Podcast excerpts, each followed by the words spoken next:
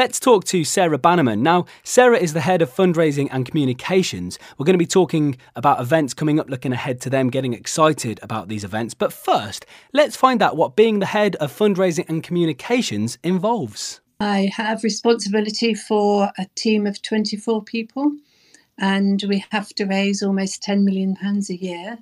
To do that, we've got a number of fundraisers who have different areas of responsibility. And we also have a team of marketing and communications.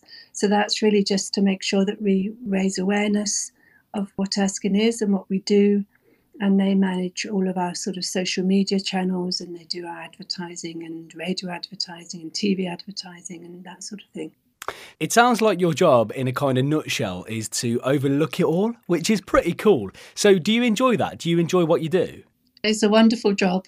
Every day is completely different. I might be attending an event, or I might be in um, one of the homes helping out with a photo shoot, or interviewing some of our, our veterans, or going to our activity centre.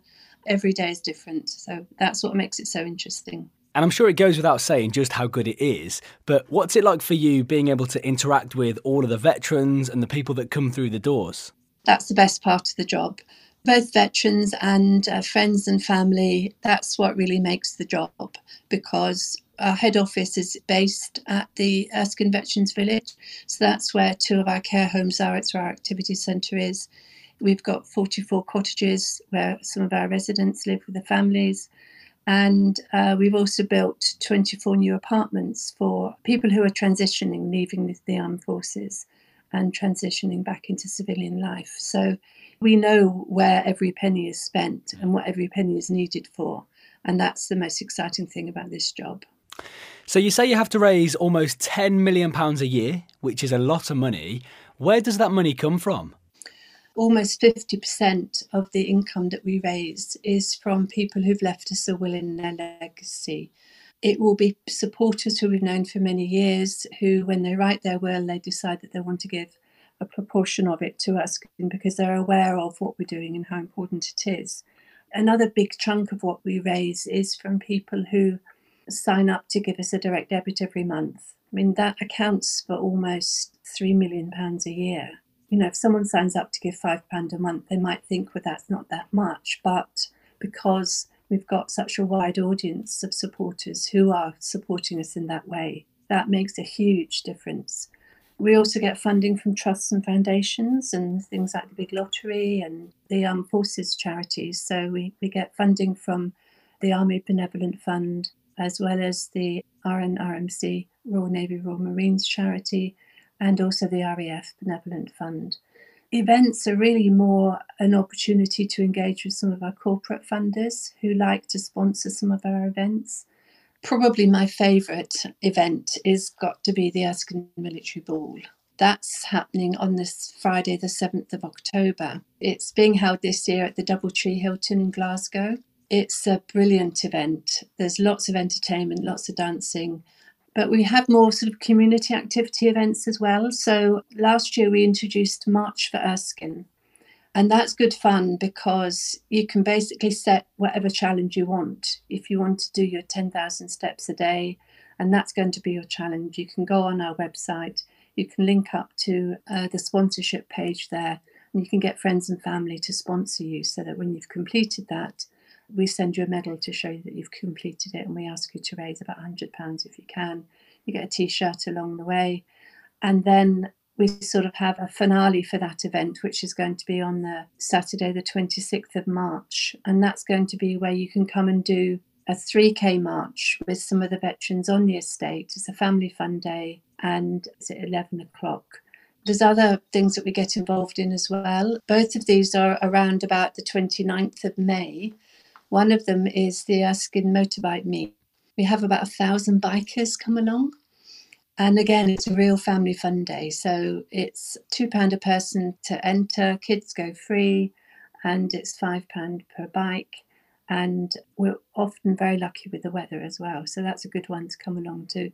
And at the same time, we're the charity partner for the I Do Home Show in Glasgow at the S E C C. So again, you know, that's a great opportunity to come along and support us there. And if any of your listeners are interested in volunteering at any of these events, you know, just give us a buzz. I can give the number at the end. It all sounds brilliant. The events sound amazing, and I urge everybody listening to this show today to take part in at least one event a year, because just why not? You may as well get involved. So Sarah, what is the uptake actually like at these fundraising events?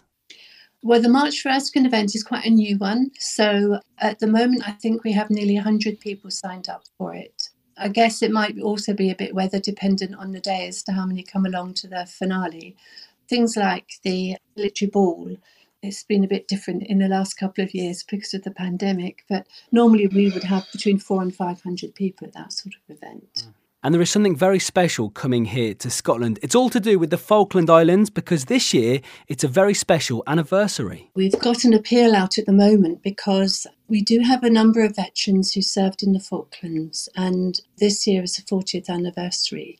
On the estate, we have a garden of remembrance and also a garden of reflection. Many of our supporters will buy plaques and have them put up in the garden. And every year we have a service of reflection for people who've been impacted by some of these events to be able to go and reflect and sit. There isn't a Falklands memorial in Scotland. And working with one of our Falklands veterans, we have designed a Falklands memorial, and working with the factory that's on our site, which is run by Royal British Legion Industries, they've helped us create this, and it's made out of cotton steel, and you'll be able to buy sort of garden replicas of it because it's actually a sundial. So we're going to have that unveiling to tie in with a lot of media interest that's going to be around the fortieth anniversary of the Falklands conflict. That's going to be held on Thursday the ninth of June. It is invitation only, but obviously if people are interested to see it, we would love them to come along. Our latest appeal is, is raising some funds to make that happen so that we can put in some pathways so that anyone who is in a wheelchair can have access to it as well. One of our Falklands veterans still lives on the estate in one of the cottages, and his old cottage is actually the site where we're going to erect this Falklands memorial, and he was our model for it because it's a kneeling soldier. He's very, very touched and appreciative that this is being done for the Falklands veterans. We've been contacted by about thirty-two of the veterans so far who've shown an interest in it and said they'd like to come along to the event. The Falklands is one of those places that will just always hold a really special place in my heart. For those that don't know, I spent almost four years of my life in the Falklands, presenting radio to the locals and also to the British forces based over there. I met my wife in the Falklands. I proposed in the Falklands as well. So just so much good stuff has happened to me in the Falklands. And on many occasions, whilst there with B F B S, these veterans would come through and they would go on battlefield tours and they'd invite you along. So I got to go with them, and honestly, just blown away. Absolutely incredible. Sat on a coach with these veterans who were there back in nineteen eighty-two, telling you exactly where they were, exactly what they did and how they did it. Just fascinating. So fascinating to hear. Yeah, we've done a timeline of the Falklands conflict, and it is, it's fascinating to hear and read about it. It's also quite an emotional time for those that did serve. So, you know, we're very sensitive to that.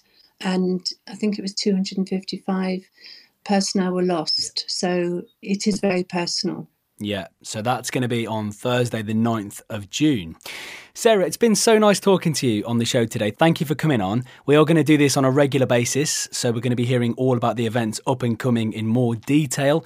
But for now, just before you leave us, tell us how people can get in touch and find out more about things like leaving a gift in their will, how they could volunteer, and how they can get involved in the fundraising events as well. How is the best way to get in contact? The best way is to go on our website, which is erskine dot org dot U K.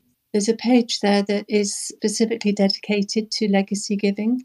So it has lots of information there about how your gift will make a difference, whether it be large or small. Sometimes it's just about leaving one percent of your estate. It's a sort of way, if you don't have the funds to support the charities that you would like to at the moment, it's a way of giving which doesn't actually cost you anything just now. There's other information there too, which points you in the direction of a free will writing service and also an online will writing service. And there's the telephone number there for Sarah Morgan, who's our legacy officer, so she'll be able to give you any advice or help that you would need.